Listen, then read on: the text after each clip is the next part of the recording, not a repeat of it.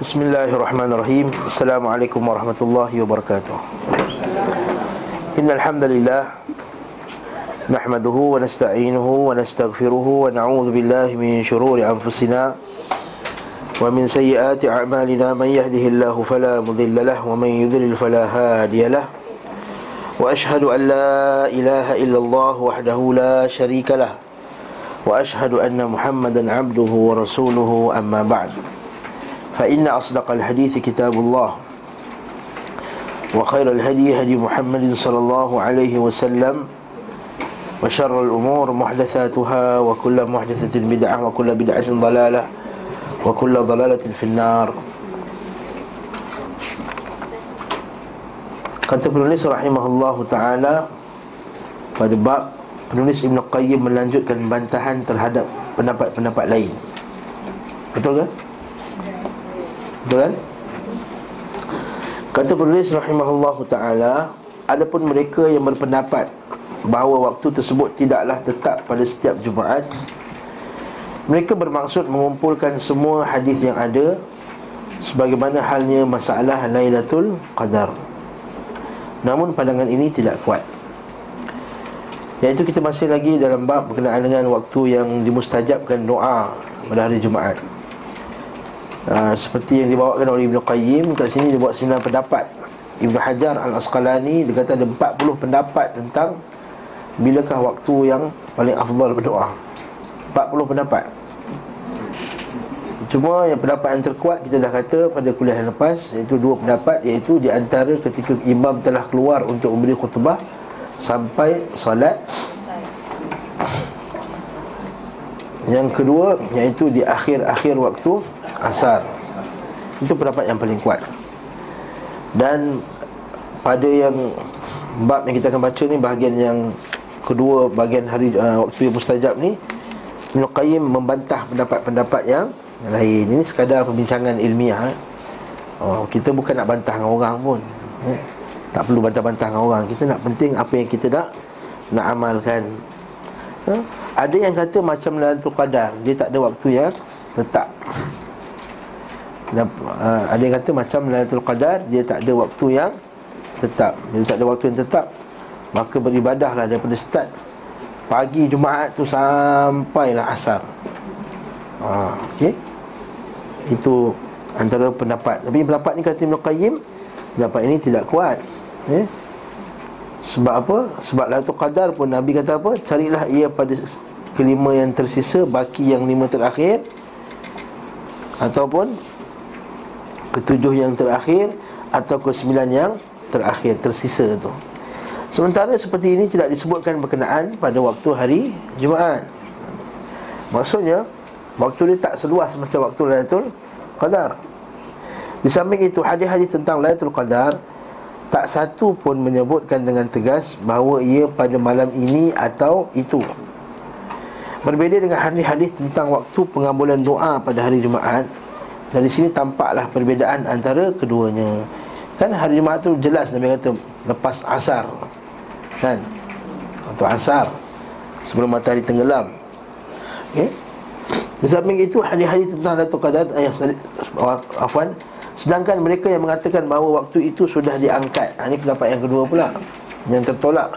Datuk waktu dah diangkat dah tak ada dah. Dia sekali saja pada zaman Nabi itu je tidak ada lagi. Serupa dengan pernyataan Lailatul Qadar telah diangkat Orang yang berpendapat sedemikian. Bila maksudnya masalah tersebut dahulunya diketahui Lalu pengetahuan tentangnya diangkat dari umat Maka dikatakan padanya Pengetahuan tentang hal itu tidak diangkat dari umat seluruhnya Meski diangkat dari sebahagian mereka. Namun bila maksudnya hakikat dan keberadaan waktu pengabulan doa telah diangkat Maka ini adalah perkataan yang batil. Apa maksud diangkat tu? Ibn Qayyim kata kalau maksudnya Waktu yang tepat tu telah diangkat ha, Bolehlah terima lagi pendapat kamu. Tapi kalau kamu kata memang malam tu dah tak ada langsung dah Itu batil. Itu adalah batil Menyelisih hadis-hadis yang sahih Lagi sarih. Iaitu carilah malam Jumaat. Taharraw Lailatul Qadri uh, Fil Ashr Awakhir Fil Ashr Awakhir Nabi kata Carilah Lailatul Qadar pada 10 malam terakhir. Dan Nabi berkiam apa uh, beretikaf hatta faraqad dunia sehingga dia meninggal. Dengan Nabi SAW wafat. Maka itu dalil bahawa benda tersebut tidak di tidak diangkat. Oleh kerana itu tidak dapat dijadikan pedoman wallahu a'lam bisawab kata Ibn Qayyim. Kemudian sambung pula lagi apakah kelebihan-kelebihan hari Jumaat? Ke- ke- keistimewaan ke-21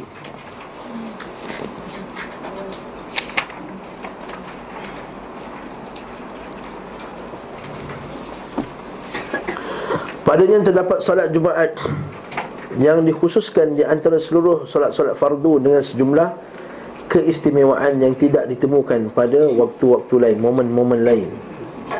Tak main lagi momen eh. Dengan jumlah tertentu Syarat mukim Tinggal di suatu negeri Dan mengeraskan bacaan Okey Dinukil pula ancaman keras Bagi siapa yang meninggalkannya yang mana hal serupa tidak ditemukan. Kadang-kadang dia kata Yang Jum'ah Bainal Jum'ah Kefaratu lima bainahuma. Salat Jumaat tu Antara Jumaat itu Menghapuskan dosa antara keduanya. Maksud ganjaran yang besar. Dan juga ada ancaman yang keras Kepada orang yang meninggalkannya. Yang serupa tidak ditemukan Kecuali pada salat Asar. Dalam kitab As-Sunan yang empat. As-Sunan yang empat tu maksudnya Yang Abu Daud, Tirmidhi, Abu Ibn Majah dan Nasai dari hadis Abu Al-Ja'd Al-Damri seorang yang tergolong sahabat Nabi sallallahu alaihi wasallam. Bahawa Rasulullah sallallahu alaihi wasallam bersabda barang siapa meninggalkan tiga Jumaat kerana meremehkannya maka Allah Taala akan menutup hatinya. Hmm. Man taraka thalatha juma' tahawunan maksudnya kerana mempelekeh kan tak nak sengaja tak nak buat Okey. Taba'allahu ala qalbih. Ha? Taba'a maksudnya Allah Taala dah tutup kunci hati itu, tak dapat hidayah daripada Allah Subhanahu Wa Taala. Maka macam orang yang munafik. Hmm? Sebab tu ada orang dibaca hadis ni dia dia kata dua kali dia tak pergi sekali dia pergi. Dua kali tak pergi sekali dia pergi. Dia tak nak bagi ngam tiga-tiga. Kita kata tetap juga kamu buat benda yang haram. Meninggalkan solat berjemaah ialah meninggalkan solat fardu Bahkan solat fardu yang paling agung sekali dalam seminggu. Kita kena ingat solat fardu yang paling agung sekali dalam Dalam seminggu ialah solat Jumaat. At-Tirmidhi berkata Hadis ini Hasan. Aku bertanya kepada Muhammad bin Ismail Tentang nama Abu Al-Jad Al-Dabri Maka beliau menjawab Namanya tidak diketahui. Beliau berkata pula Aku tidak mengenal riwayat beliau dari Nabi SAW selain daripada hadis ini. Kalau kita baca nota kaki tu Hadis ini okey. Sanadnya hasan dan dinyatakan sahih oleh Al-Hakim bawah ni. Dan setujui, disetujui oleh Imam Al-Zahabi. Disebutkan dalam kitab-kitab As-Sunan dari Nabi SAW tentang perintah bagi yang meninggalkan Jumaat agar bersedekah satu dinar. Banyak satu dinar. Satu dinar pun 600 ringgit sekarang. Satu ratus ringgit. Hmm. Bukan ha, eh. Dinar Tujuh ringgit kan? Jika tidak mendapat satu dinar Maka dengan setengah dinar. Diriwayatkan daripada Abu Daud dan An-Nasai. Riwayat Ibn Qudamah daripada Al-Wabarah Dari Samurah bin Jundub. Akan tapi Imam Ahmad berkata Qudamah bin Wabarah tidak dikenali. Namun menurut Yahya bin Ma'in Ia adalah perawi siqah yang terpercaya. Kemudian dinukil dari Imam Al-Bukhari Bahawa tidak benar Qudamah mendengar langsung dari Samurah Hadis ini juga Hasan. Bawah ni kata Pentahkik kitab ni hadis ini Hasan. Saya taklik dia pentahkik kitab ni lagi alim eh? Kaum muslimin telah sepakat bahawa solat Jumaat adalah fardu ain. Kecuali satu pendapat yang dinukil dari Imam Syafi'i Bahawa ia adalah fardu kifayah. Pendapat ini merupakan kekeliruan yang lahir dari pernyataan Imam Syafi'i. Bukan Imam Syafi'i keliru Daripada statement Imam Syafi'i Orang keliru daripada statement dia. Ha? Dalam satu kitab tu dikumpulkan semua uh, Statement-statement pengikut-pengikut yang keliru Terhadap kataan imamnya. Oleh Syekh Bakar Abu Zaid. Ha, Contoh yang paling famous sekali Yang orang selalu sebut Masalah niat tu lah. Kan? Yang Imam Syafi'i kata Tak sah orang tu masuk dalam solat Melainkan dengan lafaz. Tak sah seorang itu Masuk dalam solat Melainkan dengan lafaz Jadi orang semua ingat lafaz tu lafaz niat usolli fardhu zuhri. Arba'a rakaatin. Itu imam tu kalau berdiri tu usolli fardhu zuhri. Arba'a rakaatin. Adaan lillahi ta'ala. Ada yang macam tu. Ha. ada yang silap pun ada. Kalau sebenarnya jenazah tu biasa silap lah tu. Ha? Barakallahu fikum. Jadi dia sangkakan itu lafaz Imam Syafi'i. Sebenarnya Imam Syafi'i kata Maksudnya lafaz tu apa? Lafaz takbir. Itu biasa dah ustaz-ustaz kita sebut dah. Okay? Uh, dan banyak lagi lah Kata Imam Ahmad Apa semua. Saya Bakar Abu Zaid Buku tu sangat bagus. Dikumpulkan semua uh, Ulama-ulama dalam mazhab tersebut Yang tersilap faham Kata Imamnya itu sendiri. Okay? Ini manusia Kita tak kata maksum Semua betul. Namun tidaklah benda tersebut Merendahkan nilai ulama tersebut. Okay? Jadi kata apa? Apa statement beliau? Bahawa beliau berkata Adapun solat Aid Solat Hari Raya Hukumnya wajib bagi siapa yang wajib Atasnya solat Jumaat Para pengusung pendapat ini Mengira bahawa solat Jumaat adalah fardu kifayah Sebagaimana halnya solat Aid fardu kifayah Tapi sahaja kesimpulan ini tidak tepat Bahkan itu adalah penyataan tekstual daripada Imam Syafi'i bahawa solat Aid adalah wajib atas semua. Ini pekaji dia pekaji dia kata dari pendapat Imam Syafi'i yang sebenarnya solat hari raya ni wajib sebenarnya. Masya-Allah. Tapi wajib kata siapa? Wajib bagi yang menghadiri Jumaat.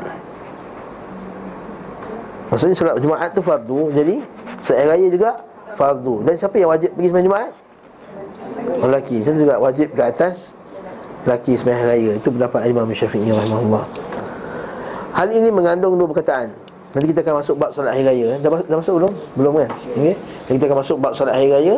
Kita akan jelaskan apa sebenarnya hukum solat hari raya ni. Wajib ke sunat ke? Insyaallah. Hal ini mengandung dua perkataan. Pertama ia adalah fardu ain sama seperti solat jumaat. Kedua ialah fardu kifayah. Sebab fardu kifayah wajib atas semua sama seperti fardu ain tanpa ada perbezaan hanya saja keduanya berbeza tentang gugurnya kewajipan dari sebahagian bila telah dilakukan oleh sebahagiannya. Nah itu biasalah. Lepas tu orang, Melayu kita ni Kebanyakan orang Malaysia dia mazhab syafi'i Bila Imam Syafi'i kata Salat jemaah tu fardu kifayah ha, Itu semua Dia dengar azannya Dia semain Dia tak nak pergi masjid dah. Fardu kifayah je. Kita tak, tak dosa dah. Dia lupa ancaman Nabi SAW Tentang orang yang Selalu meninggalkan salat Jemaah. Hmm. Keistimewaan ke-22 Padanya terdapat khutbah yang dimaksudkan dengan sebagai pujian dan pengagungan kepada Allah. Jadi antara kehebatan hari Jumaat ni ada khutbah. Jadi, nampak tak? Khutbah tu ialah benda yang yang paling heb, antara yang terhebat pada hari Jumaat. Tapi malangnya kita ni yang kita tengok khutbah tu benda yang paling boring sekali pada hari Jumaat. Benda yang paling tak best sekali khutbah.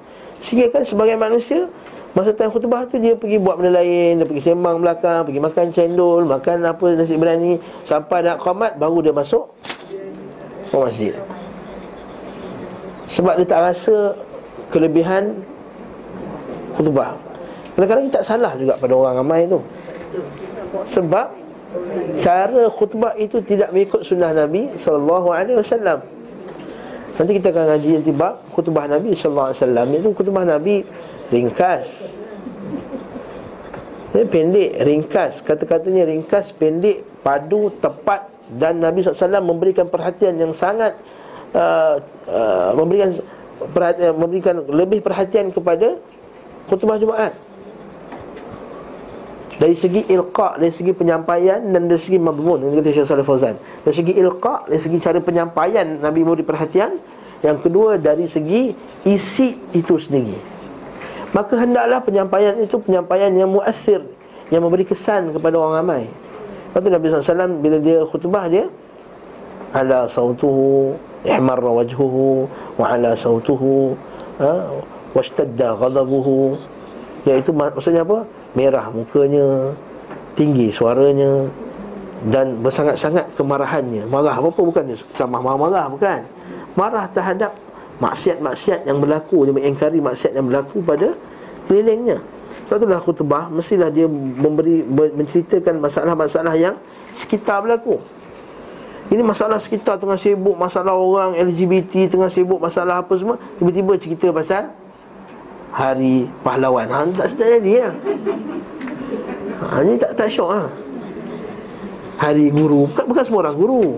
Yelah kita kita respect lah guru Betul lah Tapi tak perlulah khutbah hari guru Sebab berapa orang je guru dalam tu. Kalau nak cerita hari guru pun Cerita dalam bentuk yang Betul. Yang bersemangat Cerita berkenaan dengan kepentingan guru Ilmu yang penting apa semua Dengan dengan cara yang Muathir jiddan Muathir Ka'annahu munziru jaishin. Kata Nabi SAW Hadis sahih.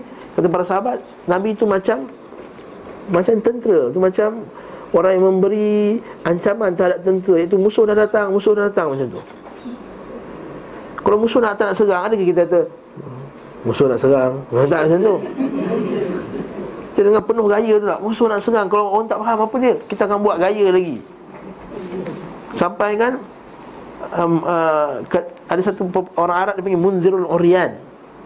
Munzirul Orian ni siapa yang dibuka baju untuk oi, nampak tak? Ada musuh nak serang macam tu. Sampai itu nak tunjukkan gaya terhadap hari Jumaat. Ini tegak je pegang teks tu. Innal hamdalillah. Apa dia tulis ni? Ha, ha. Ada tu terkeluar dalam kutubah. Apa dia tulis? Ha? Tak percaya tanya orang serambut ha? Ada sebuah masjid lah Bukan masjid saya lah Ada lah sebuah masjid lah Ha? Ha? Ya kadang-kadang Teks tu nampak canggih Perkataan sophisticated Tulis Jawi Pak Imam tu dah Dah umur 70 lebih Minta maaf lah Apa ni? Dia tersebut dekat mic tu. Jadi orang semua dengar. Orang bawah pun dengar ha? Bukan nak kutuk. Tak kutuk lah ha? Sebab apa? Cerita pasal benda-benda tu apa? Cerita benda-benda pelik Apa? Sophisticated. Ceritalah benda biasa je. Benda orang awam Kesalahan orang awam Cerita pasal orang awam Tak tahu masjid ni Jumaat ni penuh. Bila hari lain subuh dua saf je. Kemudian nak cerita pasal Palestin menang. Ha, Cerita pasal benda-benda tu. Simple-simple tu Kenaan dengan amalan orang. Ha? Orang kenapa sembahyang Tiba kau buat saf seorang-seorang kat belakang. Mana sah? Cerita macam tu. Ni ada orang sakit kat kampung kita ni Tak ada orang nak ziarah dia. Mana adab kamu, mana hak kamu sebagai Muslim Untuk ziarah? Barulah orang tu terkena kat dia. Terkena kat aku ni, aku orang kampung ni. Ha itu cara khutbah Ha Kerana apa? Kerana dalam khutbah tu pertama ada pujian kepada Allah. Innal hamdalillah wassana alaihi nahmaduhu wa nasta'inuhu. Kemudian ada persaksian. Wa asyhadu an la ilaha illallah wahdahu la syarikalah. Persaksian untuk Rasul wa asyhadu anna Muhammadan abduhu wa rasuluh. Dan kemudian pada khutbah ini isi yang paling penting sekali adalah untuk mengingatkan orang tentang hari kiamat. Itu paling penting sekali. Itu yang paling penting sekali. Bukan ingatkan tentang sayuran apa bukan. Sayuran tempatan, belilah sayuran tempatan apa semua. Naklah kita mengutamakan. Itu kata Syekh Salih Fazan, jangan sibukkan orang awam dengan masalah politik dalam khutbah dan masalah apa semua apa yang manusia berhajat kepadanya Manusia berhajat untuk masuk syurga Orang nak masuk syurga Orang nak jauh dari neraka Itu orang nak Jadi ceritalah benda yang boleh Memasukkan mereka ke dalam syurga Dan menjauhkan mereka daripada azab Allah. Wasiat tentang perkara-perkara yang mendekatkan mereka kepadanya Kepada Allah dan syurganya. Serta melarang mereka dari hal-hal Yang mendekatkan mereka kepada kemurkaan Dan nerakanya. Ha, Sekarang ni dia buat slide. Baguslah ada slide. Tapi slide tu disalin balik khutbah tu dia buat slide. Buat apa? Macam benda sama Macam benda yang sama. Ha, Tak ada faedah. Wah marah orang Jawi. Apa ni Tauliah pun tak boleh extend hmm? Ha, Barakallah. Jadi kita kata Bukanlah macam tu. Nak buat Buatlah. Dan tak perlu slide pun. Kalau khutbah tu pendek Tak ada slide. Nabi kata di antara tanda kefakihan seseorang itu Iaitu pendek khutbahnya dan panjang solatnya. Sebab apa? Kalau orang pandai Dia boleh buat Benda ni, ucapan ni Yang berkesan bukan ucapan yang panjang. Kalau orang tu ceramah 3 jam Orang boring.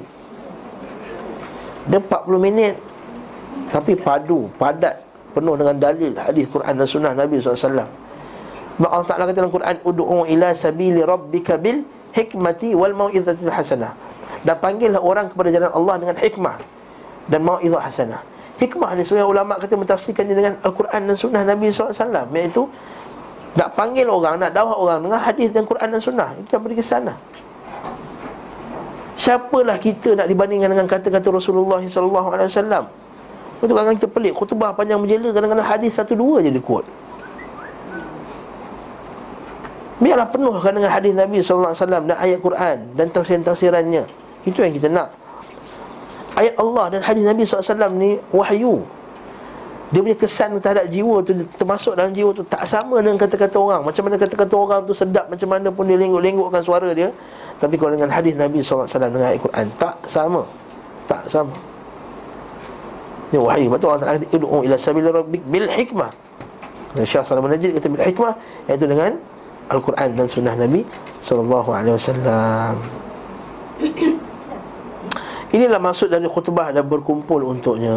Ya macam kita kadang-kadang datang uh, menteri uh, sebulan sekali datang nak bagi ucapan kepada orang kampung tu. Orang semua kan sibuk kan datang nak kumpul nak dengar apa menteri kita cakap ni.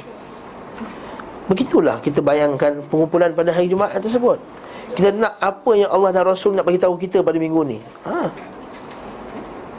Lepas tu kita kata paling kurang pun kalau tak datang kuliah lah dalam seminggu tu Dia datang solat Jumaat Tapi kalau solat Jumaat tu khutbah dia berkesan Memberi kesan seminggu tu insyaAllah ha, Tapi ha, Sebaliknya berlaku Tapi Alhamdulillah sekarang ni okey lah Ada yang bagus juga khutbah ha, Bukan kata semua, semua tak bagus. Dia tak bagus. Alhamdulillah Ada yang khutbah tu Ada hadis Nabi SAW Tapi masih lagi belum mencapai Satu piawai yang kita nak. Lepas tu kalau kita Lepas tu sebagai kita pergi Macam contohnya beberapa masjid Di uh, Di Lembah Kelang ni. Contohnya Masjid Mustaqim. Khutbahnya Ustaz tu letakkan teks. Ha, Sedap lah kita dengar khutbah. Di Pining Masjid Pahit Terhubung Beberapa masjid Mereka tak pakai khutbah. Jadi semangat ha, Orang yang berikan khutbah tersebut hmm, Barakallahu fikum. Jadi kat sini kita dah baca khutbah. Jadi bosan lah. Ha. Orang dah tahu dah. Orang semua apa? Orang tengah khutbah dia tunggu apa? Biasanya orang khutbah dia tunggu apa? Allahumma gfir lil muslimin wal muslimat. Ha, Tanya orang lelaki. Ada ha, tangan tunggu. Macam ni Terantuk, terantuk, terantuk Allahumma gfir lil muslimin wal muslimat. Al-mu'minin wal mu'minat. Masa kutubah dia tersedar dua dua kali ya? Masa bila? Satu ketika tong sampai. Tersedar Tersedar kedua bila? Bila doa yang terakhir tu. Bukan semua orang lah. Illa marrahimahullah Okay Keistimewaan ke-23 Ia adalah hari yang disukai diisi, diisi dengan ibadah. Ia memiliki kelebihan dibanding hari-hari lain Dengan berbagai ibadah. Baik wajib maupun sunat. Allah Subhanahu wa taala menjadikan bagi setiap pemeluk agama satu hari untuk aktivitas ibadah dan meninggalkan kesibukan dunia seperti orang Yahudi hari Sabtu dan orang Kristian hari Ahad.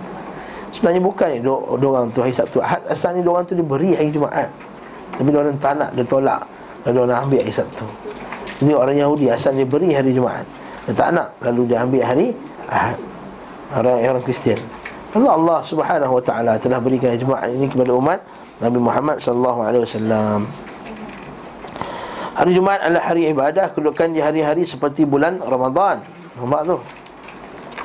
Di antara bulan-bulan lain. Oh, Masya Allah. Waktu pengabulan doa padanya sama seperti Lailatul Qadar pada bulan Ramadan. Oleh kerana itu siapa yang sah baginya hari Jumaat dan selamat Maka akan sah dan selamat pula baginya semua hari dalam minggu itu Pekan itu minggu Sebagaimana halnya orang yang sah dan selamat pada bulan Ramadan Maka sah dan selamat pula tahun itu baginya Kan Nabi kata Waman hurima minha faqad hurim Siapa yang terhalang daripada kebaikan pada bulan Ramadan Maka terhalang daripada kebaikan seluruh bulan setahun itu Ha nauzubillah min zalik. Kira kalau bulan Ramadan pun tak jadi baik, bila-bila lagi jadi baik. Ha itu maksudnya. Itu point dia lah. Kalau hari Jumaat tak boleh jadi baik, hari lain macam mana jadi baik? Hari Jumaat biasanya orang hari Jumaat ni jadi baik sikit berbanding hari lain. Jadi kalau hari Jumaat tu pun tak jadi baik, hari lain apa dah lagi. Hari Jumaat adalah barometer, masya-Allah. Mingguan. Ramadan adalah barometer tahunan, masya-Allah. Dan haji adalah barometer usia Wabillahi taufiq Ya kalau haji yang setahun sekali Belanja berpuluh-puluh ribu Kalau ambil package mahal tu Tujuh puluh ribu pun ada. Kemudian masa haji tu buat cincai Apa yang diharapkan daripada dia? Apa yang diharapkan daripada dia? Minta maaf lah kalau sebut ni macam mengutuk. Tapi kita tak apa yang diharapkan daripada dia lagi? Dah belanja ratusan ribu ringgit Tapi haji yang setahun sekali dia kena buat Yang kemuncak ibadah dalam kehidupan satu manusia Dia buat tak nak ikut sunnah Nabi SAW Dia nak ikut mana yang senang. Mana yang senang? Ha, senangnya kita jamakkan melontar hmm. Hmm, tak maaf sebut lah eh? Maksud jamak tu bukan jamak sekali maksudnya Dia buat melontar yang malam pertama tu Pada hujung malam Kemudian lepas subuh terus buat melontar yang kedua ha. Macam jamak lah tu Macam jamak lah Macam orang, orang perempuan buat jamak make up kan Jamak make up zuhur dengan asar tu Buat jamak make up tak? Lepas zuhur tu Belas-belas semayang zuhur Sebab Nanti sekali make up kan Lepas asar tu semayang terus Lepas tu senang make up Nanti jamak make up Ha? Betul tu kan? Ha, tu saya bukan bukan je reka benda tu.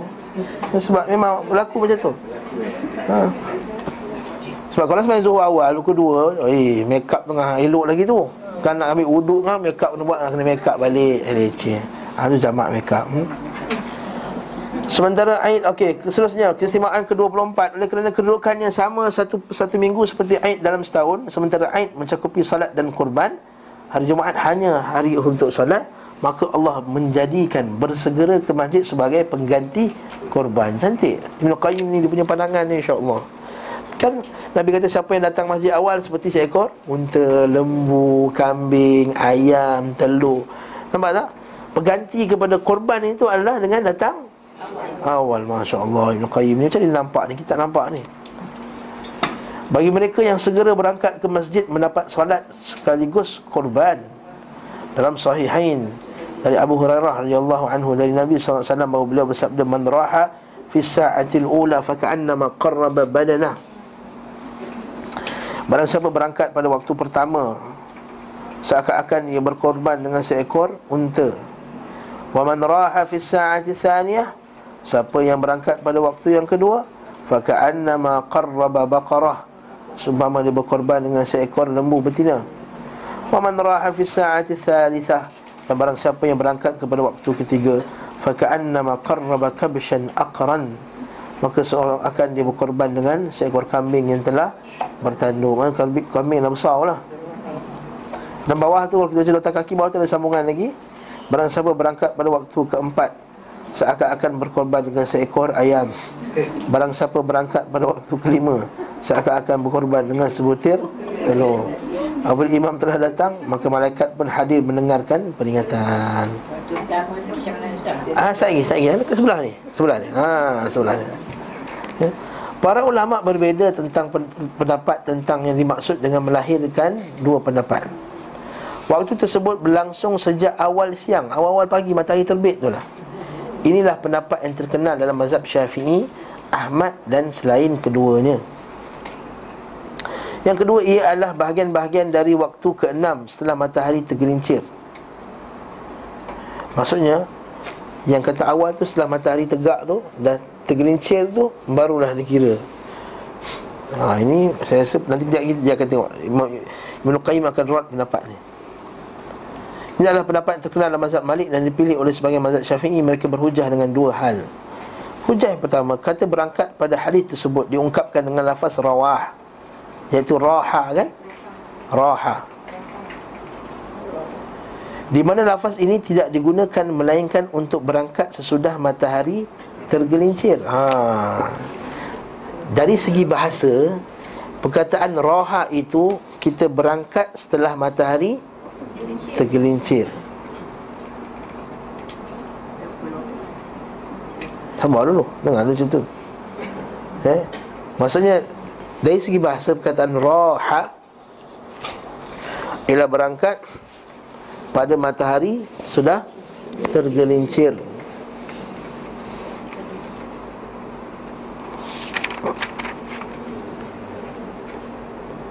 Hmm, illa ba'da zawal.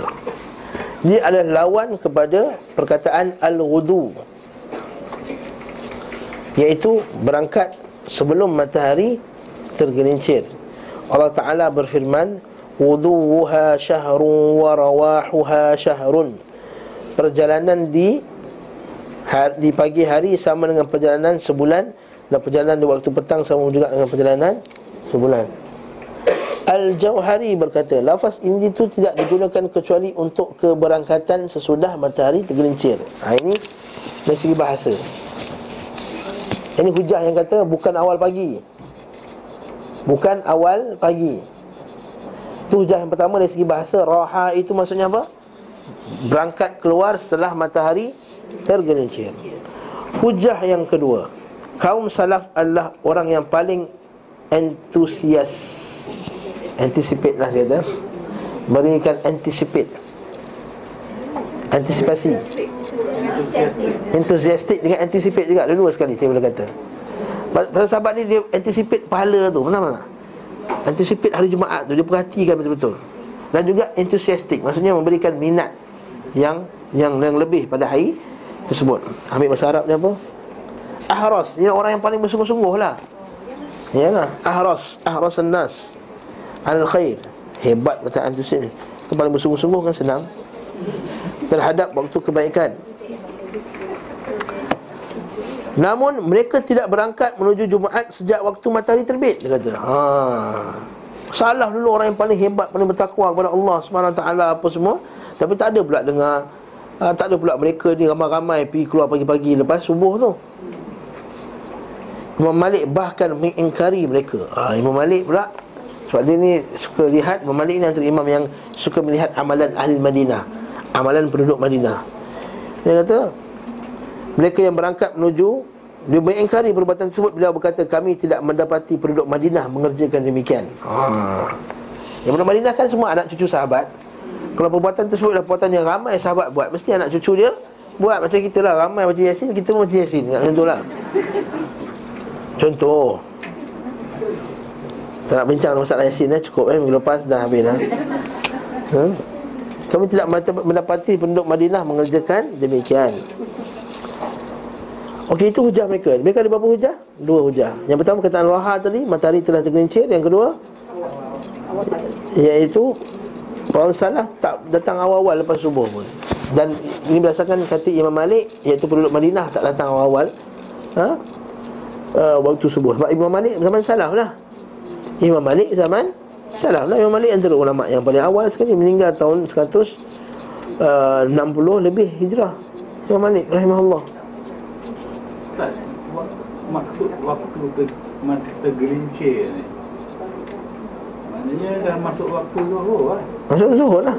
Zuhur dah datang? Ah, jadi kita tu nanti. Sekejap kita Ibn Qayyim jawab macam mana? Jadi Ibn Qayyim akan jawab. Ha, nanti kita tengok Ibn Qayyim akan jawab Macam mana Dalil-dalil bagi mereka yang mengatakan waktu pertama adalah sejak matahari terbit dan dukungan penulis terhadap pandangan tersebut. Para pendukung pendapat pertama berhujah dengan hadis Jabir radhiyallahu anhu dari Nabi sallallahu alaihi wasallam Yaumul Jum'ati sinta asyrata sa'atan Hari Jumaat itu ada 12 waktu sa'ah mereka berkata jam yang dikenal sekarang Itulah 12 waktu yang dimaksud dalam hadis itu. Namun Jam ini boleh dibagi kepada dua bahagian. Yang pertama ta'diliyah iaitu kualitinya. Yang kedua zamaniyah dari segi masanya. Mereka berkata pula Hal yang mendukung pendapat ini bahawa Nabi SAW hanya merinci waktu itu hingga enam waktu Tanpa melebihkan darinya Sekiranya waktu yang dimaksud adalah bahagian-bahagian kecil dari waktu yang dikerjakan pada Jumaat Tentu tidak hanya terbatas pada enam bahagian. Berbeza apabila dimaksud adalah jam-jam yang kita kenal. Kerana waktu ke-6 bila telah berakhir telah digantikan dengan waktu ke-7 Saat itu imam dah datang. Maksudnya apa? Dia kata waktu 6 jam tu Ialah waktu yang kita ketahui lah 6 jam tu. Yang kita saya sebut pada kuliah lepas Dulu-dulu sebelum ni Kata syuruk masuk pukul tujuh suku Jadi lapan suku, sembilan suku, sepuluh suku, sebelas suku, dua belas suku, satu suku, dua suku, tiga suku, empat suku, lima suku, enam suku, tujuh suku maghrib Betul tak? Ada berapa jam tu? Dua belas jam ha. Nampak tak? Dan sebenarnya Zuhur masuk berapa? Sebab kita satu tengah sebab apa? Sebab kita ambil waktu Kita cepatkan sejam kan? Sebab kita ambil waktu Sabah kan? Sebenarnya kalau kita tak ambil cepat sejam Maka kita 12 setengah lah 8 suku, 9 suku, 10 suku, 11 suku, 12 suku Masuk waktu ke-6, satu suku Kemudian masuk waktu ke-7 Dah? Dua suku dah Dua suku dah habis Jumaat Sebab itulah mereka yang berhujah dia kata enam enam masa tu ialah enam yang Nabi Nabi tak sebut 12 masa. Nabi kata enam masa. Kalaulah waktu itu masa yang dipotong kecil-kecil Mesti bukan enam je, mesti lebih daripada enam Eh, tak tahu lah faham ke tak maksud saya ni ha? Maksudnya kalaulah Bukannya dari segi kuantiti Pada kualiti, mestilah Nabi tak sebut enam Kenapa Nabi sebut enam? Kenapa enam? Jadi diketahui bahawa enam tu adalah enam jam yang sebelum Sebelum zuhur masuk tu.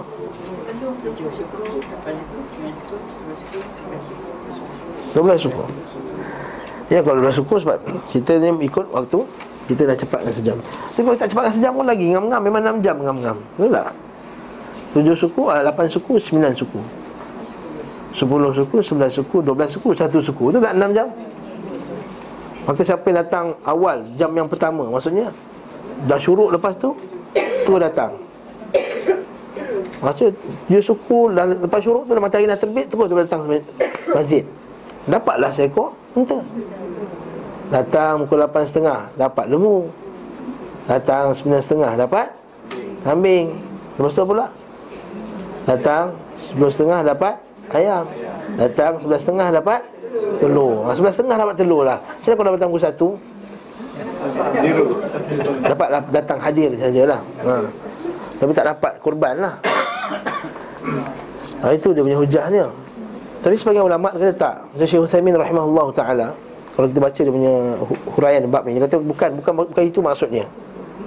So perkataan sa'ah, sa'ah. Dia tidak ada waktu yang tetap. Satu waktu. Jadi kita kita harap kalau kita datang awal pukul, pukul 11 Itulah mungkin dapat termasuk pada waktu yang pertama. Ah, Itu kata Syekh Uthaymin rahimahullah. Tapi Ibn Qayyim seolah-olah tak. Dia, dia suka pendapat yang kata Awal waktu tu ialah lepas itu subuh tu. Lepas subuh tu, lepas matahari terbit tu itulah, Itu adalah waktu pagi. Ada sebagian kata lepas waktu syuruk lah Syuruk ataupun masuk waktu duha. Kalau ikut waktu duha tu lagi cantik waktu dia Waktu duha. Hmm.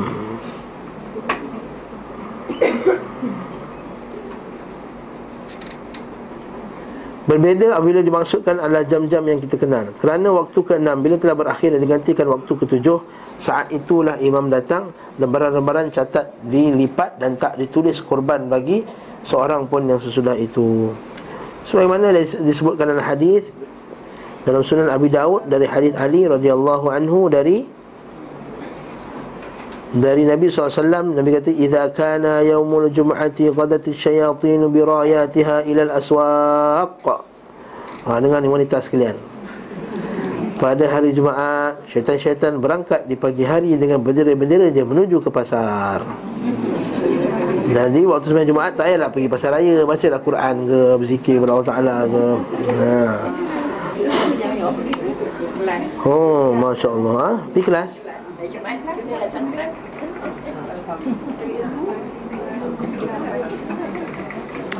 Hmm. Fayarmunan nas maka mereka melempari manusia dengan tarabith atau rabaith.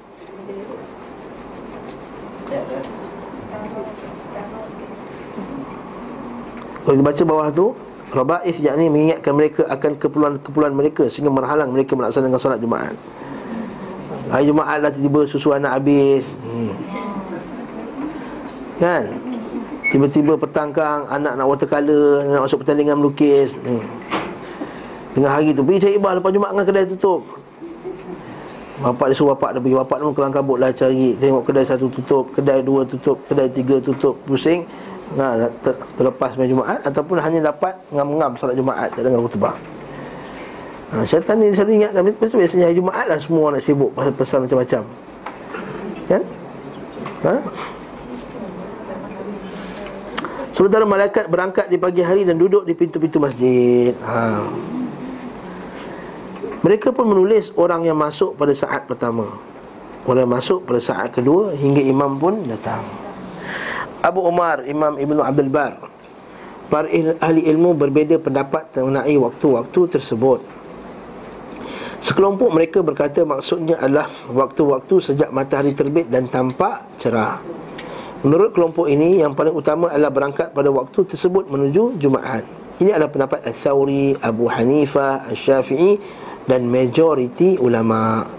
Bahkan mereka semua menyukai bersegera pergi Jumaat. Itu pergi Mekah pukul 10 kan jam masjid. Kita pukul 12 tak jam, 1 tak jam lagi. Boleh kan? Mungkin sebab semangat kat Mekah kot Tapi bukan kat Mekah je Kat tempat lain pun kat Sebagai negeri ni Saudi ha. ha? Kalau cuti pun sama je hmm? Asyafi'i rahimahullah berkata Sekiranya seorang berangkat menuju Jumaat sesudah salat subuh dan sebelum matahari terbit Maka itu Allah yang paling baik sekali. Masya Allah Enam jam duduk masjid. Kematu kita. Kita duduk sejam pun Dah tak selesa tu tak? Ha. Tapi itulah dia para para salihin dia tak rasa boring duduk dalam masjid, dia duduk kat rumah Allah, dia tetamu Allah Taala. Macam kita dijemput masuk istana, masuk istana duduk pun dah rasa hebat dah.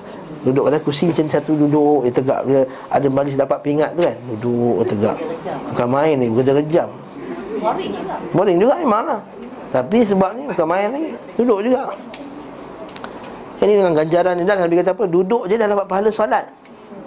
Maka nanti salat tak habis tu Siapa yang masuk awak datang awal masjid Dia duduk je Kemudian dia duduk untuk niat itikaf apa semua Dah dapat pahala Pahala salat Maksudnya Kalau datang pukul 6 tu Sampailah zuhur. Daripada pukul 6 tu sampai zuhur tu Dia sedang solat Di sisi Allah Ta'ala. Mana dapat pahala macam tu? Walaupun orang perempuan Kalau kita pergi oh. Lebih tu masih semayang Jumat Kalau kamu Kalau dibenarkan perempuan masuk Masuklah. Boleh lah dapat lah Perempuan dapat juga. Kan macam setengah-setengah masjid Dia benarkan perempuan juga untuk solat Jumaat. Maka datang. Dapatlah insyaAllah Al-Athram berkata Athram ni anak murid uh, Ulama mazhab uh, Hambali Ditanyakan kepada Imam Ahmad Malik bin Anas pernah Mengatakan tidak patut bagi seorang pergi solat Jumaat Pagi-pagi sekali? Ha. Ditanya pada Imam Ahmad Imam Malik kata tak patut pergi awal sangat. Ha, itulah. Maka beliau berkata Apa kata Imam Ahmad Pandangan itu menyelisihi hadis Nabi SAW Sedangkan sama Imam Ahmad dengan Imam Malik Jauh tak? Hmm, beza jauh juga. Imam Ahmad sekitar tahun ke-200 ya, Sekitar dah masuk tahun ke-200 hijrah tu. Imam Malik pada tahun 100 hijrah. Tak adalah orang kata Eh tengok Imam Ahmad ni tak hormat Imam Malik. Mengutuk imam-imam kita. Mempelekehkan kecil hati imam kita. Macam satu ustaz tu. Ustaz selalu keluar TV tu. Siapa kata jangan baca semasa Yasin malam Jumaat? Kecil hati ulama' kita. Kau kecil hati Nabi tak, tak ada rasa apa Kau kecil hati Nabi dengan buat bida'ah tak rasa apa? La hawla wa la quwata illa billah. Sibuk kecil hati ulama-ulama. Ulama tu dah meninggal dah, dah habis dah dia. Dah tak ada kecil-kecil hati lagi dah. Sama ada di dalam dalam kubur yang mendapat nikmat Ataupun sebaliknya. Itu je. Itu je sekarang dia punya penting. Tak, tak penting atas dunia ni orang kecil hati tak kecil hati lah. Pelik lah ada ustaz macam ni. Hmm? Tak sebut nama lah. Cukup dah tahu cukup kan? Dan beliau berkata Maha suci Allah. Atas dasar apakah beliau berpendapat sedemikian? Subhanallah. Imam Ahmad ni kita memang terkenal. Orang yang sangat kuat, kuat pegang kepada Hadis Nabi SAW Macam kita biasa dalam kitab bertauhid tu kan. Imam Ahmad kata Aku pelik kepada orang yang tahu hadis Tahu sanad Tahu hukum tapi dia ambil juga pendapat Sufyan Al-Thawri. Padahal Sufyan Al-Thawri itu Kalau dia hidup zaman sekarang Sufyan Al-Thawri itu Dia mufti dunia. Bukan mufti Perak ke mufti Perlis ke bukan. Mufti dunia. Dia hafal ratusan ribu hadis Dengan sanat, dengan matan, dengan kenal Setiap perawinya. Tapi apa kata Imam Ahmad? Aku pelik pada orang yang tahu hadis Tahu sanat hadis tapi dia ambil pendapat Sufyan In, Masya Allah Kita tengok hebatnya Imam Ahmad punya Dia punya ghirah di atas nak pegang hadis Nabi SAW Bahkan Imam Ahmad disambung lagi Kenyataan Dia kata Kamu tahu tak apa itu syirik? Syirik itu Bila dibacakan ayat Quran dan hadis kepada kamu Kamu tolaknya kerana pendapat orang lain. Oh Imam Ahmad. Betapa kerasnya. Amin tak ada benda kata Imam Ahmad ni keras. Imam Ahmad zaman sekarang ni Mungkin Imam Ahmad pun tuduh wahabi agaknya hmm. Imam Ahmad kata Kamu tahu tak syirik itu apa? Bila bawa hadis Nabi SAW Kamu tolak kerana pendapat fulan dan fulan Lalu dibacakan ayat Quran فَلْيَحْذَرِ الَّذِينَ يُخَالِفُونَ عَنْ أَمْرِهِ أَنْ تُصِيبَهُمْ فِتْنَةٌ أَوْ يُصِيبَهُمْ عَذَابٌ أَلِيمٌ Berjaga-jagalah kepada orang yang meninggalkan kata-kata Nabi dan Rasulnya Maksud kata-kata Nabi SAW An amrihi, urusan Allah Ta'ala dan Rasulnya An tusibahum fitnah akan terkena kepada kamu fitnah. Au yusibahum azabun alim Atau terkena pada kamu azab yang pedih. Kamu apa kamu tahu apa itu fitnah? Fitnah itu adalah syirik. Syirik itu apa? Iaitu boleh dibacakan ayat Quran hadis pada kamu Kamu menolaknya kerana pendapat Fulan dan Fulan. Ha. Lepas tu kata Imam Ahmad Subhanallah Maha suci Allah. Takjub. Dia kata apakah dasar Dasar apakah beliau berpendapat sedemikian Bukanlah kita nak perikirkan Imam Ahmad Bukan. Muhammad mungkin ada istihad dia Dan dia juga imam. Imam Malik juga bukannya Macam orang hafal kata seribu Hadis juga. Guru pada Imam Syafi'i juga. Bukannya macam orang Imam Darul Hijrah Imam Madinah Ketika zamannya. Tapi istihad manusia kan Istihad Ijtihad. Manusia ada yang betul Ada yang salah Ha, dia Imam Ahmad kata bagaimana berdapat sedemikian Sementara Nabi SAW telah bersabda Seperti orang berkorban dengan seekor unta. Kemudian Ahmad Ahmad berkata mengenai pandangan Imam Malik, Yahya bin Umar menyebutkan dari Harmalah bahawa ia bertanya kepada Ibnu Wahab tentang tafsir waktu-waktu tersebut. Apakah berangkat di awal waktu siang atau ataukah waktu-waktu keberangkatan? Maksudnya waktu tu waktu awal ke ataupun kalau di awal-awal pergi? Ibnu Wahab berkata, aku bertanya kepada Malik tentang hal ini. Maka beliau berkata, adapun yang terbetik dalam hatiku Sesungguhnya dimaksud adalah satu rentang waktu Di mana terjadi padanya waktu-waktu tersebut Nampak satu rentang waktu Dia tak, dia tak tetapkan Mana waktu tersebut ya? Okey Seorang dapat berangkat di awal waktu itu Kedua, ketiga, keempat, kelima Ataupun keenam Kalau bukan demikian Tentu Jumaat tidak dilaksanakan Hingga siang berlalu Sebahagian sembilan waktu Dan ia adalah waktu asar Atau mendekati asar. Sebab Zuhur ni kan kalau kita kata apa Jumaat ni Dia sah selagi mana sebelum Asar. Zuhur ni Jumaat ni Dia sah selagi mana sebelum asar tak Atas salat zuhur pun. Betul Nabi SAW sebut dalam hadis yang sahih Dalam hadis Bukhari dan Muslim dan lain-lain Aku tak silap saya Yang Muslim tu confirm Nabi SAW kata akan tiba nanti pemimpin yang zalim Yang akan melewat-lewatkan solat Jumaat. Sehingga ada sebagian salaf nanti pada zaman Hajjaj Hajjaj ni solat Jumaat pukul 3 macam tu. Jadi mereka terpaksa tunggu. Mereka tunggulah Sebab apa? Hajjaj kata jangan solat selagi mana aku tak sampai. Nabi dah sebut dah. Jadi soalan lain saya, saya rasa lah Imam Malik ni Jumaat tu boleh buat selagi mana belum Asar Jadi tak boleh nak kata Buat enam waktu tu sampai pukul 1 Katakanlah pukul 12.30 Sebab kalau Jumaat tak buat lagi 12.30 Katakan Jumaat buat pukul 2 setengah Katakan Jumaat buat pukul 2 Atau 2 setengah Atau pukul 3 Jadi kalau nak pakai 6 waktu Dah terlepas habis langsung lah Ah itu kata Imam Malik. Imam Malik pun hujah dia power juga. Bukannya kita main-main. Ulama yang hebat juga eh? Faham hujah saya ni Eh, saya beria depan ni eh? Ini adalah waktu asar atau mendekati asar? Ustaz, Ustaz saya tak faham. Ustaz, Ustaz, Ustaz Imam Syafi'i Dia kata kalau nak pergi mas, eh, ke Jumaat Awal-awal pagi. Afdal tu awal pagi. Afdal, Yang ya. paling hebat tadi pagi lah. Tapi Imam Malik Dia kata daripada pagi hingga ke Jumaat dilaksanakan. Dia kata Awal tu tak semestinya awal waktu lepas subuh. Ah, Maksudnya mungkin kalau kita kata bagi pukul 11 tu awal. Satu rentang waktu. Itu Imam Malik. Imam Ahmad tu dia Imam Ahmad Imam Ahmad Imam Ahmad macam Imam Syafi'i. Ikut Syafi'i ah. ha, Imam Ahmad dia berpendapat sama macam Imam Syafi'i. Fuh macam kelas mustahid. Ha. Sekarang ilmu untuk tambah eh.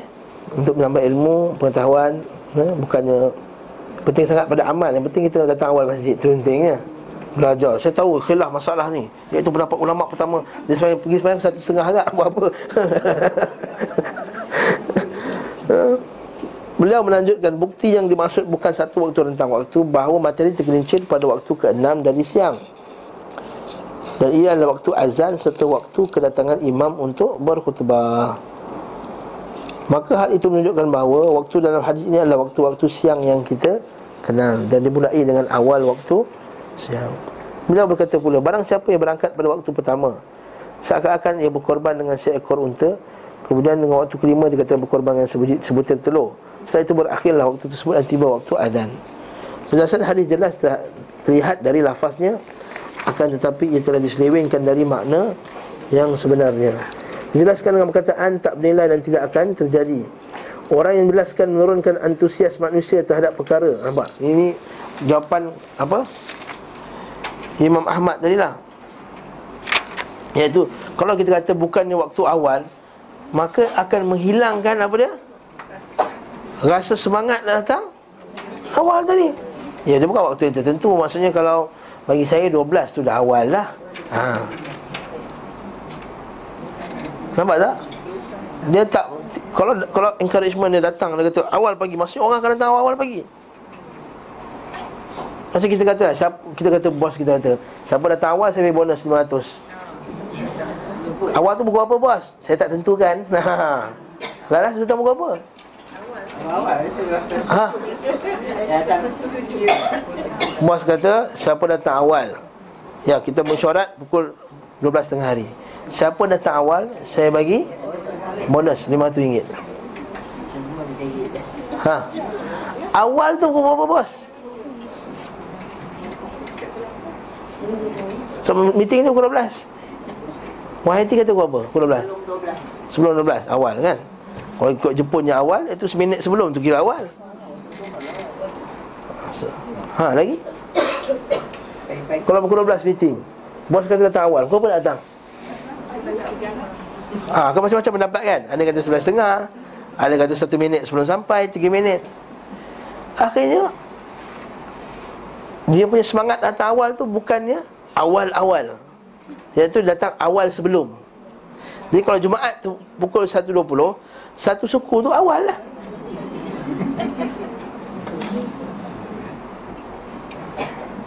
Lepas Imam Ahmad kata Dia kata kalau macam ni lah cara dia Dia akan menurunkan antusias manusia terhadap perkara yang Rasulullah SAW memotivasikan manusia untuk berangkat Jumaat lebih awal. Dia mengklaim waktu-waktu tersebut hanya berlangsung dalam satu rentang waktu ketika mendekati matahari tergelincir. Namun beliau menandaskan Sungguh telah dinukil asal-asal tentang berangkat menuju Jumaat dari awal siang Asal-asal tersebut telah kami paparkan dalam kitab Wadihus Sunan Dan kami rasa sudah jelas serta mencukupi Ya, ini kata Imam Ahmad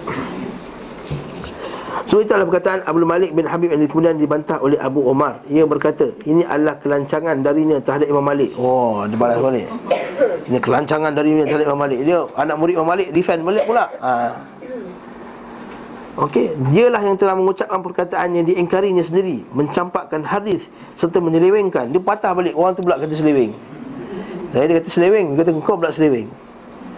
Tapi zaman tu sampai bergaduh tak tak bergaduh pun, tak ada keluar Facebook pun. Dia memang tak ada Facebook lah. Maksudnya perbincangan yang hangat di kalangan ulama dah ada sejak zaman dulu. Tapi itu ulama. Cuma sekarang ni sebab yang jahil-jahil ni yang, yang berdebat. Jadi bergaduh. Sebab jadi yang tuduh orang tak bukan ahli sunnah pula. La haula wala quwwata illa billah. Ada perkataan Imam Malik di kita banyak mengatakan iman malam. Tapi apa yang dilakukan oleh Rasulullah? Sebab hadis tadi itulah. Sebab tak ada nas yang jelas. Tak ada nas yang kemudian Rasulullah ialah orang yang bagi khutbah dengar ni. Rasulullah adalah orang yang bagi khutbah. Orang yang bagi khutbah Para ulama kita kata memang disuruh datang datang lewat Lewat Iaitu ketika azan terus dia masuk masjid Terus dia ha, Sebab itulah orang tak tahu mana awal tu macam mana. Sebab Mak Nabi ialah orang yang baca khutbah sampai dia wafat. Mana ada orang lain baca khutbah lagi dah? Jadi isu tu Tak boleh nak tahu. Nabi kalau Nabi tak baca khutbah Nabi tak buka apa? Ha, Jadi ada hadis saja Hadis dia Hadis tadilah yang jadi perbincangan di kalangan ulama. Sebab tak ada contoh yang daripada Nabi SAW Dari segi waktunya maknanya Nabi lambat lah. Nabi datang lambat sebab Nabi baca khutbah. Itulah, itulah, ialah mana praktiknya. Ha? zaman Rasulullah, Rasulullah mengimamkan ma- uh, Ha. Jumaat tu lewatlah. Kan? Lewatlah sebab dah masuk waktu baru Rasulullah keluar rumah terus. Nak Itu memang sunnah bagi pembaca khutbah. Khas untuk baca khutbah saja. Bukan kita. Bukan kita kata ikut sunnah Nabi lah. Nabi keluar time khutbah. Kita pun keluar time khutbah.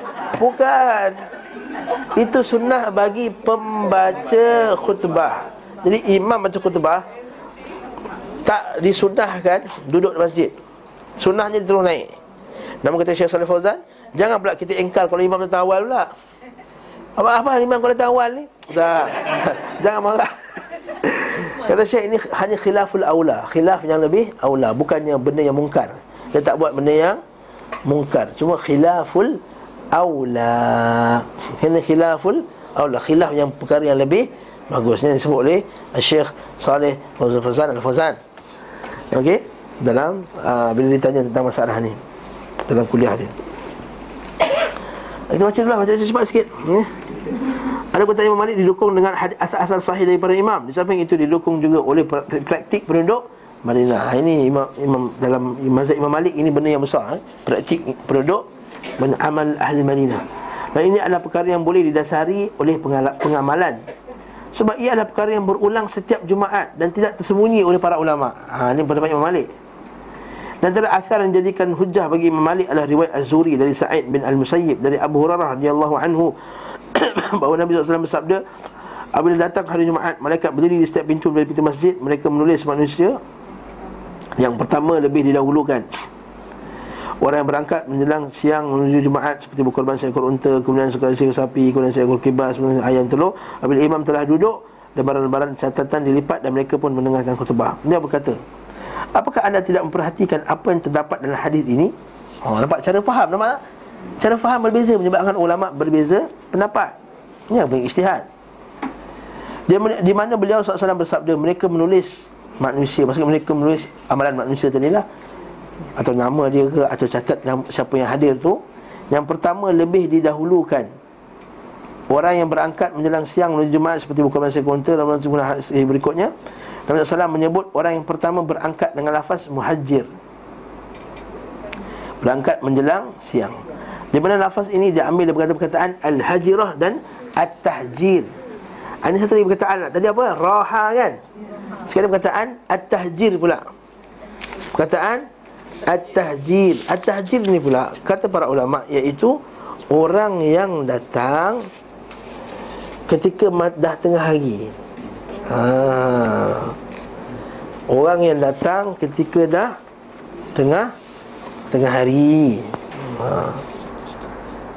Sebab lafaz yang Nabi guna tu Ialah At-tahjir Tentu saja bukan waktu matahari terbit. Sebab waktu ini tidak dapat disebut Al-Hajirah ataupun Al-Tahjid Maka dia, dia hujah dari segi Bahasa. Macam roha tadi lah. Roha tadi tu apa? Roha tadi tu maksudnya tengah Tengah hari. Itu juga Al-Tahjid tu maksudnya tengah Tengah hari. Jadi masukkan tergelincir tadi eh Haji eh Bukan tergelincir dah masuk waktu zuhur.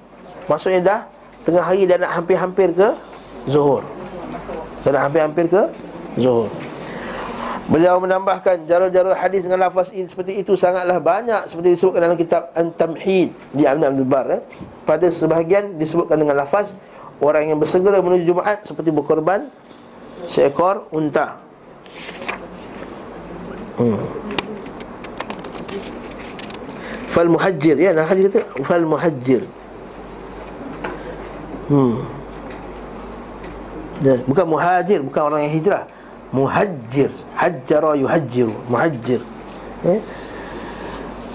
Orang yang bersegera menuju Jumaat seperti berkorban dengan seekor unta. Namun dalam kebanyakan riwayat menggunakan lafaz orang yang berangkat menjelang siang, muhajir tadi. Seperti berkorban seekor unta. Pada sebagian lafaz terdapat indikasi bahawa Nabi SAW menjadikan orang yang berangkat menuju Jumaat di awal waktu pertama seperti berkorban dengan seekor unta dan bagi yang berangkat di akhir waktu pertama sama seperti itu. Lalu orang yang berangkat di awal waktu kedua seperti berkorban dengan seekor sapi, ada yang berangkat di akhirnya sama dengan itu. Sebenarnya ulama mazhab Asy-Syafi'i mengatakan bahawa lafaz muhajir dan sabda Nabi al-muhajir ila al-jum'ati kal muhdi badanah Bukan orang yang berangkat menjelang siang Tetapi maknanya orang yang meninggalkan kesibukan dan pekerjaannya Berupa kepentingan dunia Demi bangkit menuju Jumaat Maka ia sama seperti berkorban dengan seekor unta. Ah, Ini maksudnya Lafaz itu diambil dari perkataan Al-Hijrah Yang bermakna meninggalkan negeri Dan bangkit menuju negeri yang lain. Jadi sinilah orang yang pindah dari negeri Disebut sebagai muhajirun. Al-Syafi'i rahimahullah berkata Aku menyukai berangkat lebih pagi pada Jumaat Dan tidak didatangi melainkan berjalan kaki semua dikutip dari perkataan Ibnu Umar. Hmm. Aku Ibnu Qayyim berkata. Ha, boleh kita nak ni. Kita buat baca kitab ni bagi pendapat Ibnu Qayyim. Alasan pokok mereka yang mengingkari pendapat yang menganjurkan berangkat menuju Jumaat di awal siang berkisar kepada tiga isu. Nampak tak? Yang kata bukan pagi lah, tengah hari. Bersekitar pada tiga isu. Pertama, lafaz rawah yang kita bincang mula-mula tadi di mana dia tidak digunakan kecuali keberangkatan sesudah matahari tergelincir. Kedua lafaz at-tahjir di mana tahjir itu berangkat ketika matahari tengah sangat panas. Yang ketiga iaitu amalan penduduk Madinah. Mari kita tengok macam ni Ibnu Qayyim jawab balik benda-benda ni semua. Ha. Masya-Allah. Best baca kitab ni. Adapun lafaz ar-rawah, ini kata Ibnu Qayyim tidak diragukan lagi digunakan untuk kepergian sesudah matahari tergelincir. Namun umumnya lafaz ar-rawah bermakna demikian bila diiringi dengan kata al-ghudu. Seperti firman Allah, perjalanannya di waktu pagi sama dengan perjalanan sebulan dan perjalanan di waktu sore hari sama dengan perjalanan sebulan pula. Iaitu bila terjemahkan tak tak nampak perkataan kan. Dan perjalanan di waktu pagi itu ar-rawah dan perjalanan di waktu petang itu dipanggil al Eh sorry Waktu pagi itu al-ghudu Dan perjalanan di waktu sore hari namanya ar-rawah. Yalah, dah tengah hari. Begitu pula sabdanya Barang siapa berangkat pada pagi menuju masjid Dan berangkat pada sore hari Allah Ta'ala akan menyiapkan baginya tempat tinggal di syurga Setiap kali ia berangkat pagi atau berangkat petang, sore. Hmm Betul lah. Man ghada ilal masjid. Ini umum eh. Ini bukannya hari Jumaat. Man ghada ilal masjid. Siapa yang bertolak ke masjid pada waktu? Pagi. Sore hari. Pagi hari. Kemudian Berangkat ilal Waraha. Dan berangkat sore hari. Jadi siapa yang bertolak pagi Ataupun berangkat Petang Pergi masjid? Nampak? Allah akan menyiap baginya tempat tinggal di syurga setiap kali dia berangkat pada waktu pagi iaitu al-ghudu ataupun pada waktu petang iaitu ar-raha. Maksudnya apa? Siapa yang pergi masjid pagi, Allah Taala akan buat satu istana. Kalau berangkat pada waktu petang, istana. Bila balik pada waktu pagi, istana. Bila balik waktu petang, istana. Nah, habis. Beza Banyak istana lah. Banyaklah istana.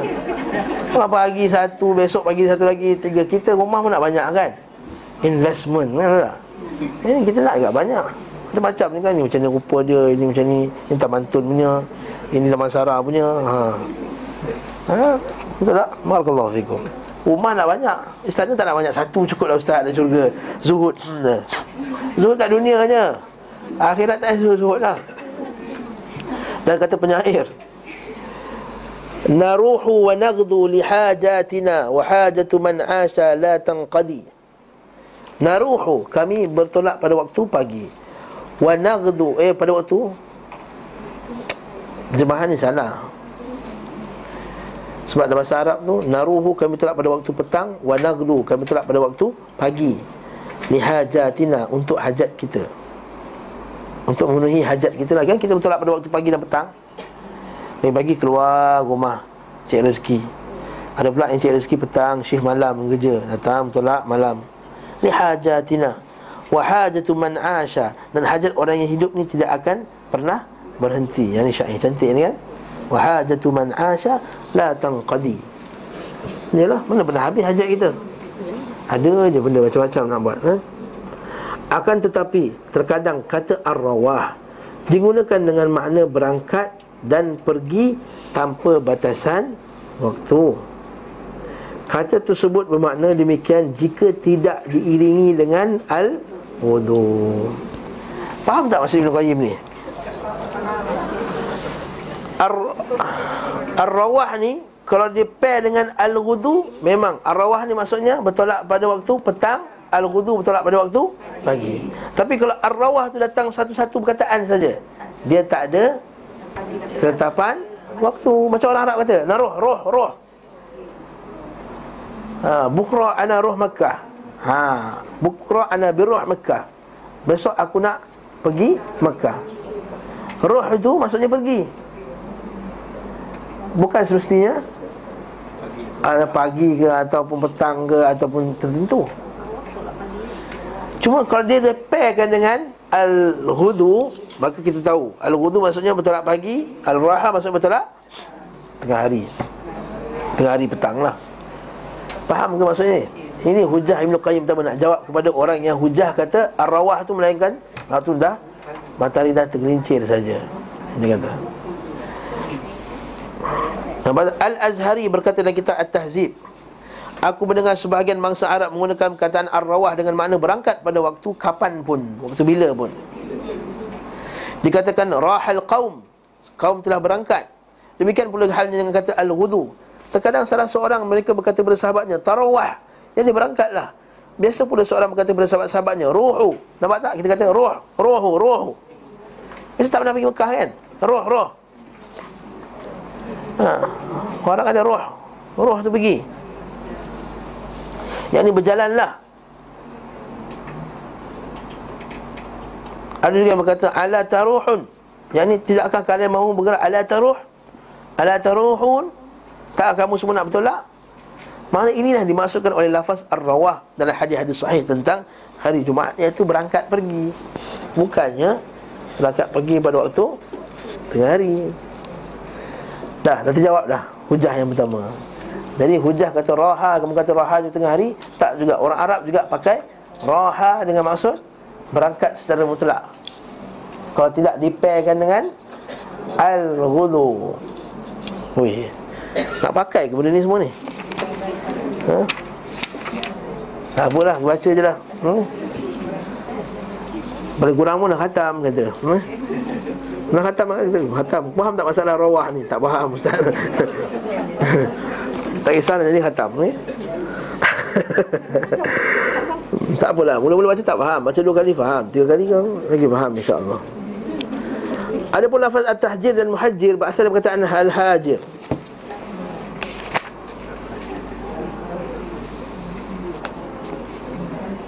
Al-hajir. Faminal hajir. Dia katakan Al-Hajir dan Al-Hajirah Dikatakan oleh Al-Jauhari. Siapa Jauhari ni? Yang itu pakar bahasa Arab lah. Kamus tu. Maknanya adalah pertengahan siang Saat matahari sangat panas.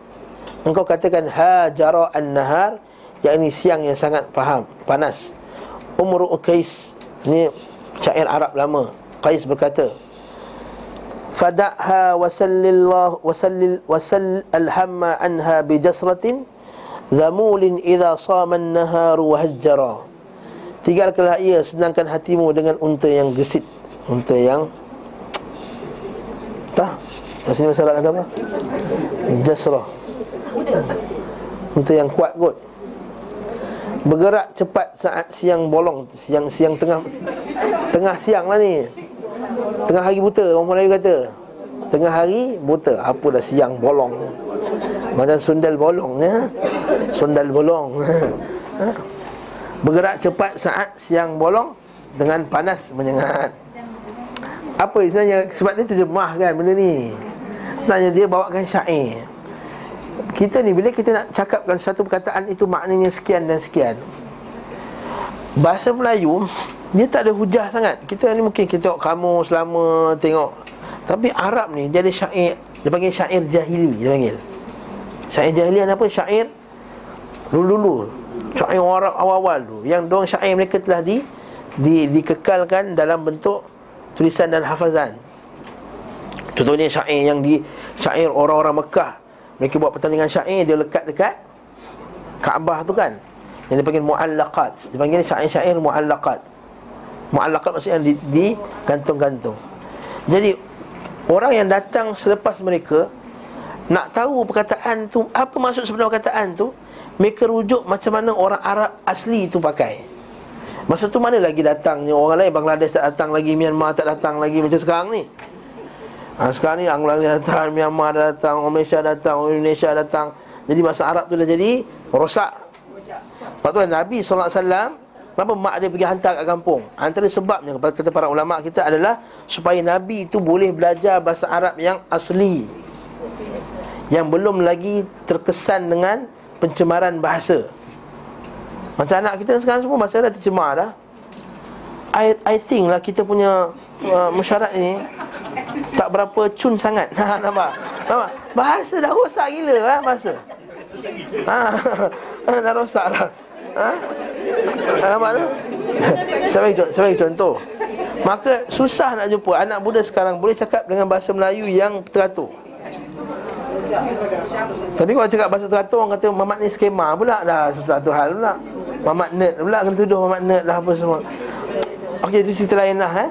Poin saya adalah Sebenarnya syair yang kita baca tu syair sebenarnya. Bagaimana orang Arab pakai perkataan muhajir tadi. Pak dia kata apa? uh, dan bergeraklah kamu pada waktu siang panas. Idza sama an-naharu wahajjara okey? Bijaswatin zamul.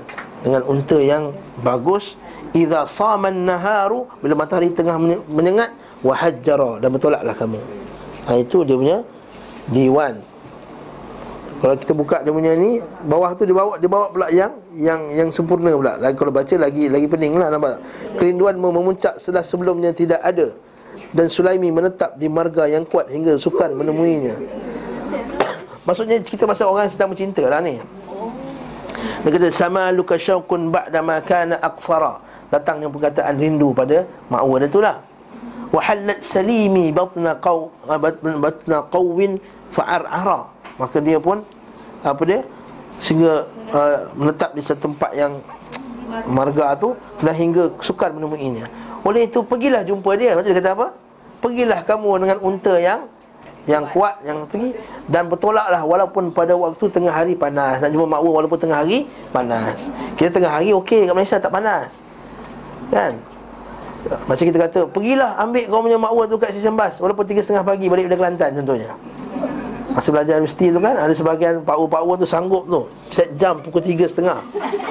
Sebab nak Pakwa dia nak masuk Makwa dia nak balik Dari Kelantan naik bas Pukul 4 sampai Dekat Putra Ha, Putra Raya. Ha. Eh Putra lah. Putra Raya Kelantan Ambil set jam ni. Isteri saya bukan Kelantan ni Isteri saya orang Melaka. Jadi dia set jam. Sanggup terbangun tertidur Terbangun tertidur. Tapi kalau subuh tak adalah macam tu nak set jam macam tu kan? Macam tu lah kisah ni. Maksudnya walaupun waktu-waktu malam tiga pagi pergilah. Yang ni orang Arab tengah hari panas tu. Kan kalau kita pergi negara Arab Tengah hari kan sunyi je pasar raya. Cuma waktu malam Datang pasar raya pukul 10 pagi Ke negara Arab Kedai tu macam kita punya lah ha. Tu datang malam Yang tak, tak ada parking apa semua. Macam tu lah kita kata Orang Arab kata datanglah pergi bertemunya walaupun di tengah hari panas. Asal perbincangan kita apa dia? Hajjara tadi. Eh sebelah 20 dah. Dikatakan Ataina ahlana muhajirin Yang ni kami mendatangi keluarga kami di saat panas menyengat. Kata at-tahjir dan tahajur maknanya Bermakna berjalan di saat terik matahari menyengat. Inilah perkataan jadikan patokan pendapat penduduk Madinah. Ulama selain beliau berkata Bicaraan tentang tahjir sama dengan bicaraan tentang rawah. Sesungguhnya ia digunakan pula dengan makna berangkat lebih awal. Al-Azhari berkata dalam kitab At-Tahdzib Imam Malik meriwayatkan dari Sumayyi daripada Abu Saleh daripada Abu Hurairah radhiyallahu anhu. Ia berkata Rasulullah SAW telah bersabda sekiranya manusia mengetahui apa yang ada pada at-tahjir tentu mereka akan berlomba kepadanya. Dalam hadis dalam lain Nabi SAW sebut al-muhajir kepada Jumaat seperti berkorban dengan seekor unta. Beliau berkata Al-Azhari tadi Sebagai manusia beranggapan bahawa at-tahjir pada hari ini adalah pola pada taf'il iaitu al-hajrah iaitu saat matahari tergelincir. Tentu sekali pandangan ini keliru. Adapun yang benar adalah diriwayatkan daripada Abu Daud Al-Musahifi dari An-Nadar bin Shumail bahawa beliau berkata at-tahjir kepada Jumaat atau selainnya bermakna berangkat lebih awal dan bersegera kepada segala sesuatu. Beliau berkata aku mendengar Al-Khalil mengatakan demikian ketika menafsirkan hadis di atas. Al-Azhari berkata inilah yang benar. Ini adalah pendapat penduduk Hijaz dan sekeliling mereka dari suku Bani Qais. Labid berkata, ada mungkin syair lagi. Ya, dia pakai berkata Labid. Labid ni syair lama? Syair jahiliah lah. Rahal qat rahal qatinu bihajrin ba'da mabtakaru fama tuwasiluhu salma wa ma tadaru. Ha? Berangkatlah penghuni tempat itu dengan cepat dan lebih awal. Nampak? Itu maksud tadi, at-tahjir. Berangkat cepat dan lebih awal. Tak semestinya waktu? Tak semestinya waktu? Tengah hari Salma tidak menghubungi dan tidak pula meninggalkannya. Entahlah maksud dia, saya tak tahu. Hmm? Pada baik syair ini Labid mengiringi kata Al-Hajr dengan ibtikar Iaitu dengan lebih awal. Sementara Ar-Rawah Menurut mereka adalah berangkat dan pergi. Dikatakan rahal kaum Yang ini orang-orang itu berangkat dan berlalu Pada waktu kapan pun. Salah Nabi SAW Sekali manusia mengetahui apa yang ada pada atas jin itu Mereka akan berlomba kepadanya. Maksudnya berangkat lebih awal kepada semua salat Dan dan Allah pergi menuju salat di awal waktu. Al-Azhari berkata lagi Semua orang Arab mengatakan Hajar Rajul Yang ini laki-laki keluar pada waktu matahari sangat terik. Abu Ubaid mengatakan Abu Zaid Hajar Rajul Yang laki itu keluar pada saat matahari terik. Beliau berkata waktu itu adalah ketika tengah hari. Al-Hadhi berkata Al-Mundhir melanturkan untuk kubal baik syair dan panjanglah cerita dia. Saya tak cerita dah cukuplah.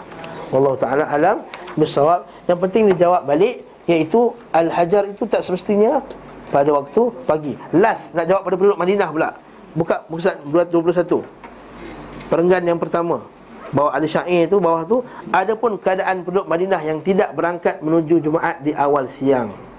Maka itulah maksimal pengetahuan mereka di zaman Malik rahimahullah Tentu saja ia tidak dapat dijadikan alasan. Penduduk Madinah bukan Nabi, bukannya apa?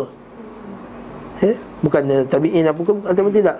Bahkan tidak pula bagi mereka yang berpendapat bahawa Ijma' penduduk Madinah adalah hujah Mana tak ada ulama' kata Penduduk Madinah sebagai hujah Ijma' Tak, tak sepakat. Maksudnya Amalan penduduk Madinah ni adalah Hujah yang tak disepakati oleh ulama'-ulama' Terus dia kata, asal kau tak buat macam ni? Seorang Madinah tak buat macam tu?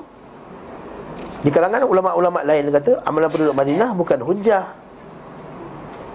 Amalan penduduk Madinah bukan bukan hujah. Eh, yang penting hujah ni adalah Al-Quran, hadis Nabi wasallam dan para amalan para sahabat. Sebab yang terjadi hanya meninggalkan berangkat menuju Jumaat di waktu siang hari. Tentu sahaja ia adalah perkara yang diperbolehkan tanpa perlukan bukti dan bisa saja kesibukkan seseorang dan akan maslahatnya dan maslahat serta kehidupannya atau hal-hal lain di antara urusan agama dan dunianya lebih utama daripada berangkat menuju Jumaat di awal siang. Ha, ini maksudnya. Inilah benda tu sunat ke tak? Tapi katakanlah dia ada benda yang lebih mustahak. Lebih yang lebih mustahak. Maka kalau dia utamakan lebih mustahak tu pun taklah kita kata dia tu dicela kerana meninggalkan Oh, tapi yang dicela tu kalau tak saja buat apalah. Pergi shopping ke, yang jalan ke, main golf ke, ah maka ketika itu dicela lah kalau lambat.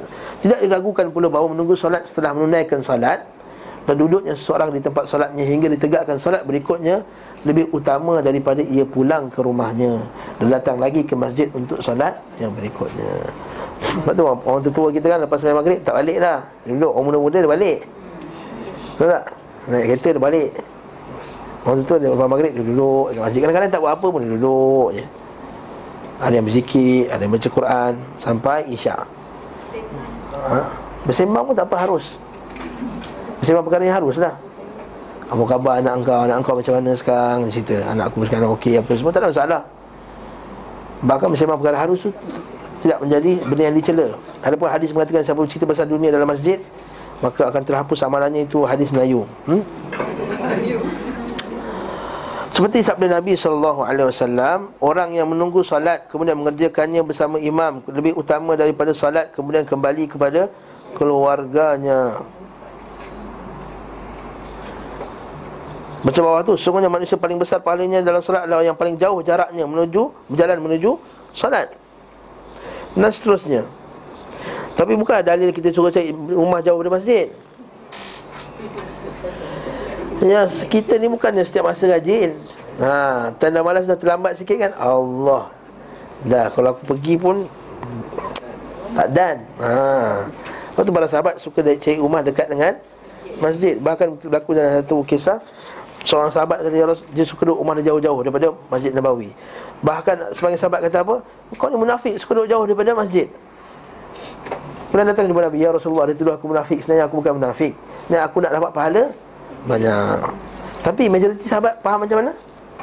Duduk, de- duduk dekat ha, Itu kita ikut majoriti sahabat Beliau SAW mengkabarkan sesungguhnya malaikat terus menerus berselawat kepada seorang selama ia berada di tempat solatnya. Maka solat tahbisu. Rasulullah SAW mengabarkan pula sesungguhnya menunggu solat sesudah solat termasuk perkara yang dengannya Allah menghapuskan kesalahan-kesalahan dan mengangkat derajat dan termasuk ribat. Ribat tu apa? Ribat ni maksudnya jaga sepadan ni. Nabi kata ribat al-yawm wal laila khairu min ad-dunya wa ma fiha. Dalam hadis sahih Nabi kata menjaga sepadan, askar-askar yang jaga sepadan tu ribat tu satu hari semalam khairum minad dunya wa ma fiha. Daripada dunia dan segala isinya. Maka seorang sahabat dia pernah lakukan ribat. Lalu Rasulullah kata, "Kau benar betul kau pernah lakukan ribat?" Yes. Lepas ni apa yang kau buat tidak memberi mudarat kat engkau lagi dah. Dan pahala ribat ni pahala yang berjalan. Maksudnya, amalan kita ni bila kita baca Quran dapat pahala tak? Bila kita stop, tak ada pahala kan? Ribat ni, dia ribat, lepas tu dia stop ribat, pahala ribat tu jalan lagi sampai hari kiamat. Ha, itu kelebihan orang yang jaga sepadan. Satu askar-askar kita kena tanam dengan benda ni kat dia. Bukan sekadar dapat elon, elon menjaga luar kawasan ni bukan. Kena kerja kat Eskom apa semua tu. Kita kena tanam benda ni, bukan sekadar dapat elon jaga dekat tepi laut, bukan. Ha, sebab kalau dia mati dalam keadaan semata-mata nak dapat elon, mati katak dia. Ini kata Syekh Salih Uthaymin rahimahullah. Siapa yang mati bertahan negaranya Semata-mata kerana pertahankan negaranya Matinya tidaklah mati seperti mati Mati seorang seekor seekor un, kambing Kata Syekh Salih Uthaymin Tapi kalau dia mati kerana pertahankan negara dia Kerana agamanya.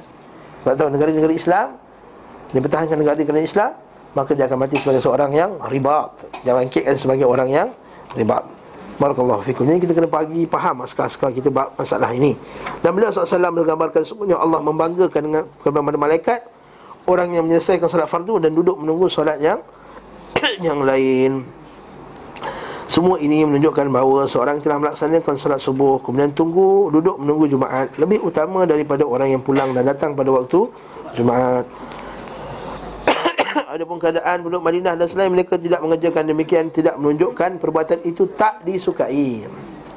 Yang penduduk Madinah kan busy juga Dan ladang dia ada bisnes macam-macam. Demikian juga halnya datang menuju Jumaat lebih awal di pagi hari.